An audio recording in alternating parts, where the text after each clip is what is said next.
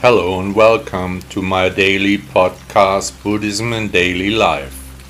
I'm Charlene Reiner and I'm very happy that you are here. Please also download my app Buddha Blog English from the stores of Apple and Android. Thank you so much. Compassion and concentration. A long time ago, a very young man came to a Buddhist temple. He had been sorely disappointed by life and had already suffered bitter blows of fate in his young years. When he stood before the abbot, he said, My life has been terrible for me up to now, Providence has played badly with me, suffering, sorrow and toil characterize my path, great calamity breaks over me again and again, tragedy and desolation accompany me.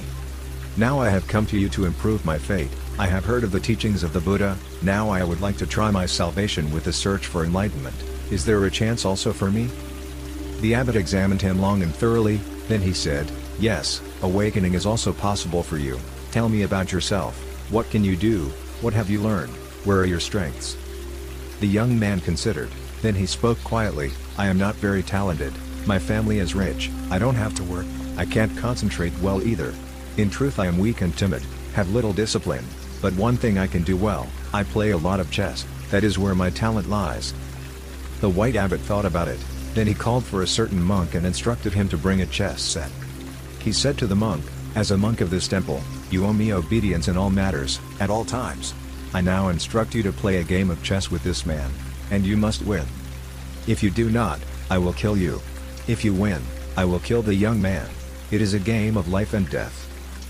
Both chess partners looked at the abbot doubtfully, was he serious, in a Buddhist monastery he was going to kill a man?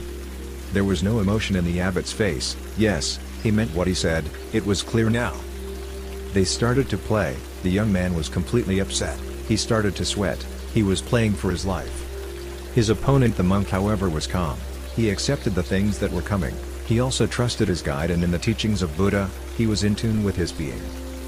At first the youth played badly, hastily, unfocused, made some mistakes, but with time he calmed down, his moves became better, the monk did not have so much practice in the game and fell behind.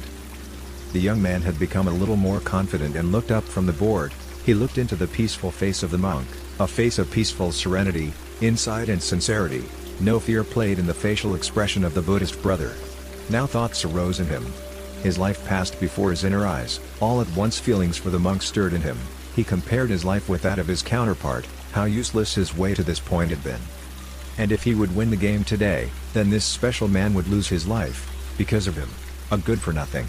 He started to play badly on purpose, he wanted to lose, a wave of compassion ran through him, he wanted to give his life for that of the monk. Then the abbot suddenly reached into the board and knocked over the pieces. Both players looked up irritated, the game had captivated them. The abbot said, Today no one will win or lose, no one will die. You, young man, have learned something today namely compassion and concentration, you were absorbed in the game and still thought about the fate of your opponent. You even wanted to die for him.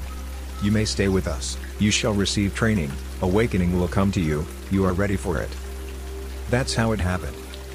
Having and giving nothing is in some cases worse than stealing. Marie Freifrau Ebner von Eschenbach, Austrian storyteller 1830 to 1916.